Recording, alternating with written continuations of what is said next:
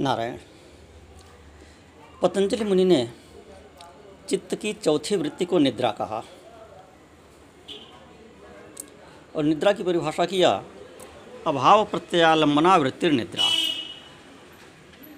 कि अभाव का आश्रय लेते हुए जो चित्त की वृत्ति है, उसे निद्रा कहते हैं। अभाव किस चीज़ का? जागृत और स्वप्न का अभाव। जागृत की चीज़ों का अभाव, स्वप्न में दिखाई देने वाले चीज़ों का अभाव। इन दोनों का ही जहाँ अभाव रहता है, उसे निद्रा कहते हैं। यह योग शास्त्र की परिभाषा हुई। अब इसका मिलान थोड़ा सा करते हैं वेदांत की, सुसुप्त की परिभाषा से। जिसको योग शास्त्र में पतंजलि ऋषि निद्रा कह रहे हैं, वह निद्रा मांडू के उपनिषद में सुषुप्ति नाम से कही गई है। दोनों के लक्षण एक ही हैं। मांडू के उपनिषद में आत्मा अथवा ब्रह्म के चार चरण बताए गए। जागृत, स्वप्न, सुषुप्ति और तुरीय। यह आत्मा की तीन अवस्थाएँ, आत्मा और ब्रह्म को एक ही समझें। यह ब्रह्म की व्यष्टि रूप में, आत्मा की और समष्टि रूप में ब्रह्म की या व्यस्त रूप में जीव की समस्त रूप में ब्रह्म की, या आत्मा की। तो पहली अवस्था है जागृत, जिसमें प्रत्यक्ष रूप से स्थूल चीज़ों को देखते हैं, अनुभव करते हैं, उपभोग करते हैं। दूसरी अवस्था स्वप्नावस्था, जिसमें सूक्ष्म रूप से, सूक्ष्म शरीर से और सूक्ष्म चीज़ों का ही अनुभव करते हैं, उपभोग करते हैं। वहाँ स्थूल कुछ भी नहीं होता है। और तीसरी अवस्था या तीसरा चरण है सुषुप्ति। तो सुषुप्ति की परिभाषा करते हुए कहते हैं, मांडू के उपनिषद के पाँचवें मंत्र में कहते हैं, यत्र सुप्तो न कंचन काम कामयते, न कंचन स्वप्नम पश्यति तत्सुषुप्तम यत्सुप्तो न कंचन कामम कामयते, न कंचन स्वप्नम पश्यति, तत्सुषुप्तम। सुसुप्त स्थान एकीभूत प्रज्ञान घन एवं आनंदमयो ह्यानंदभुक चेतोमुख प्राग्ञस तृतीय पाद। है कि जिस स्थान या जिस समय में यह सोया हुआ पुरुष, न तो किसी विषय भोग की कामना करता है, और न किसी स्वप्न को ही देखता है। उसे सुषुप्त कहते हैं। प्रगाढ़ निद्रा। तो वह सुषुप्ति ही जिसका स्थान है, तथा जो एकीभूत होकर उत्कृष्ट ज्ञान स्वरूप होता हुआ ही आनंदमय है और आनंद का भोक्ता तथा चेतना रूप मुख वाला है, वही प्राज्ञ आत्मा का तीसरा पाद है, तीसरा चरण है।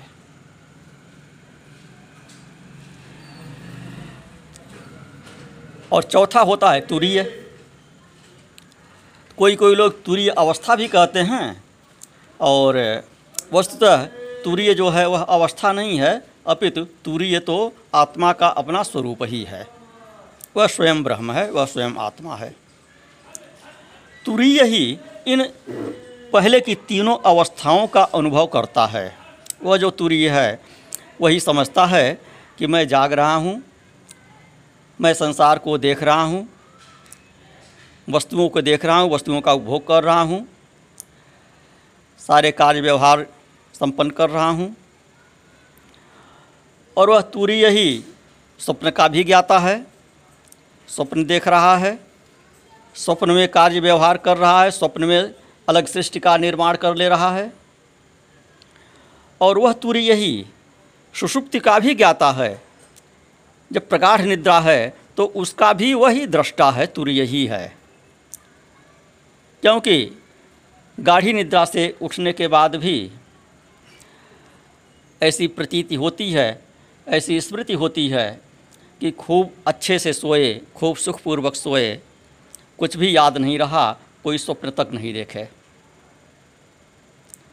तो जो इस चीज़ को अनुभव करने वाला है, उस प्रकार निद्रा का जो अनुभव करने वाला है, प्रगाढ़ निद्रा की स्मृति करने वाला है, वही तुरीय है। वही आत्मा है, वह चौथा चरण है। तो वह शुद्ध रूप से वेदांत का विषय हुआ। यहाँ बात सुषुप्ति की चल रही इसलिए सुषुप्ति का ही थोड़ा सा और विस्तार करते हैं। तो बताए कि तत्व ज्ञान के अभाव को सुषुप्ति कहते हैं। सुषुप्ति भी आनंद स्वरूप है और मोक्ष ज्ञान भी आनंद स्वरूप कहा गया। लेकिन दोनों में अंतर क्या है? कि यह जो है, तम रूप है, यह अज्ञान रूप है। और मोक्ष जो है, वह प्रज्ञान रूप है। तो यहाँ अज्ञान का आनंद है सुषुप्त में अज्ञान का आनंद है, और समाधि में ज्ञान का आनंद है। यह दोनों में अंतर है। तो तत्व ज्ञान को सुषुप्त कहते हैं। तत्व ज्ञान के अभाव को सुषुप्ति कहते हैं। ऐसी सुषुप्ति जागृत और स्वप्न में भी समान ही है। फिर भी स्थूल विषय का दर्शन जागृत में होता है। स्वप्न में स्थूल विषय का दर्शन नहीं होता। इन दोनों से अलग सुषुप्त को बतलाने के लिए यत्र सुप्त इत्यादि विशेषण का प्रयोग इस मंत्र में किया गया। अथवा यह समझें कि तत्व का अबोध तीनों ही अवस्थाओं में समान होता है। तत्व का ज्ञान आपको जागृत भी नहीं है, तत्व का ज्ञान स्वप्न में भी नहीं है और तत्व का ज्ञान सुषुप्ति में भी नहीं है। इन तीनों का जो ज्ञाता है, वह तत्व है। जो जग, जागृत का भी ज्ञाता है, जो स्वप्न का भी ज्ञाता है और जो सुषुप्त का भी ज्ञाता है, वह तत्व है, वही तत्व है, वही आत्मा है। अतः जागृता तीनों अवस्थाओं में अज्ञान रूप निद्रा तो समान है।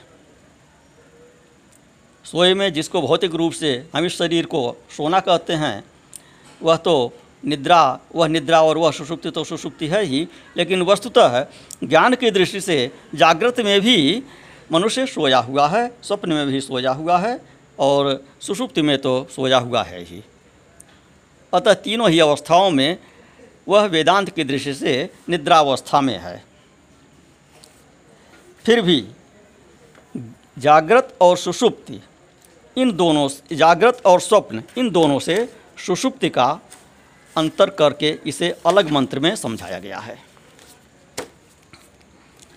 तो कहे कि जिस समय या स्थान में सोया हुआ पुरुष न कोई स्वप्न देखता है, न किसी भोग को ही चाहता है क्योंकि पहले की दो अवस्थाओं के समान, इस सुषुप्तावस्था में अन्यथा ग्रहण रूप स्वप्न और कोई कामना विषय भोग नहीं है। वह यह सुषुप्त स्थान इस प्राग्ञ आत्मा का है। यह शब्द थोड़ा सा अलग हो रहा है, वेदांत का विषय है। मांडुक्य को समझने पर ही ठीक से समझ में आएगा, इसके विस्तार में अधिक नहीं जाएँगे। तो इसलिए यह सुषुप्त स्थान वाला कहा गया तीसरा चरण। तो दोनों स्थानों में विभाग वाला मनस्फुरण से उत्पन्न द्वैत प्रपंच रहता है। किसमें किन दोनों स्थानों में, जागृत में और स्वप्न में मनस्फुरण होता है। वह संपूर्ण द्वैत जात सुषुप्त में वैसे ही एकीभूत हो जाते हैं, जैसे रात्रि के अंधकार में दिन आच्छादित हो जाता है। जिस प्रकार दिन के समस्त पदार्थ अपना रूप त्यागे बिना ही रात्रि के अंधकार में एकीभूत हुए रहते, देखते हैं, वैसे ही मनस्फुरण से उत्पन्न जागृत स्वप्न के सभी द्वैत प्रपंच अपने कारण अज्ञान में लीन हो जाते हैं। तो जो सुषुप्ति है, वह अज्ञान रूप है। तो निद्रा जो है, वह अज्ञान रूप है। इसलिए इन्हें एकीभूत कहा गया है। जो जागृत और स्वप्न का ज्ञान है, वह सुषुप्त में एकीभूत हो जाता है, सुषुप्त में लीन हो जाता है। अतः स्वप्न और जागृत के मनस्फुरण रूप प्रज्ञान जब घनीभूत जैसे हो जाते हैं तो यह अवस्था अविवेक रूप होने के कारण प्रज्ञान घन शब्द से कही जाती है। जैसे रात्रि के समय, रात्रि के अंधकार के कारण दिन में अलग अलग दिखने वाले सभी पदार्थ अविभक्त हुए, घनीभूत से प्रतीत होते हैं, वैसे ही यह प्रज्ञान घन भी है।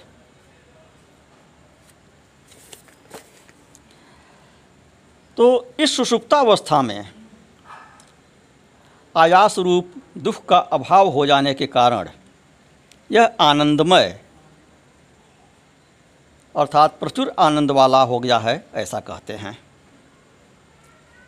स्वप्न में भी सुख दुख रहता है, जागृत में भी सुख दुख रहता है। सुषुप्त में कोई सुख दुख नहीं रहता है, केवल आनंद रहता है। सुख का तो विरोधी दुख है, दुख का विरोधी सुख है। जागृत और स्वप्न में इन दोनों में यह जीव झूलता रहता है। लेकिन सुषुप्ति में केवल आनंद स्वरूप होता है, वहाँ पर किसी प्रकार का आनंद के अतिरिक्त किसी अन्य प्रकार का अनुभव नहीं करता, किसी दुख का अनुभव नहीं करता, किसी अन्य सुख का अनुभव नहीं करता है। कोई वस्तु नहीं होती सुख का अनुभव करने के लिए, स्वयं ही आनंद स्वरूप रहता है। लेकिन वह आनंद जो है, वह अज्ञान का आनंद होता है। वह ज्ञान का आनंद नहीं है। और वह आनंद आत्यंतिक नहीं है। सुषुप्ति अवस्था समाप्त होने के उपरांत वह आनंद समाप्त हो जाता है। तो जैसे लोक में आयास रहित बैठा हुआ पुरुष सुखी और आनंद भुक कहा जाता है, वैसे ही यह सुषुप्ति की स्थिति भी अत्यंत आयास शून्य है। तो उस समय जीव इस स्थिति का अनुभव करता है। इसलिए इसे आनंद भुक कहा गया है। वेदांत की भाषा में मांडू की उपनिषद की भाषा में उसे आनंद भुक कहा गया है। तो आनंद भुक है, लेकिन कैसा आनंद है वह? तम का आनंद है, वह अज्ञान का आनंद है। तो योग शास्त्र में, पातंजल योग सूत्र में, इसको भी चित्त की एक वृत्ति बताते हैं और इसका भी निरोध करना है, इसे भी समाप्त करना है। तो चित्त की यह चौथी वृत्ति हुई। पहले की तीन वृत्तियाँ, फिर से दोहराते चलें बार बार दोहरा रहे हैं। प्रमाण विपर्य विकल्प, और चौथी वृत्ति यह रही निद्रा। इसके बाद पांचवी वृत्ति आएगी स्मृति। यही पाँच वृत्तियाँ चित्त की हैं, और इन्हीं पाँच का निरोध करना होता है। इन्हीं पाँच का निरोध करने के उपरांत योग पूर्णतः सिद्ध हो जाता है। योगश चित्तवृत्ति निरोध की सिद्धि हो जाती है। नारायण।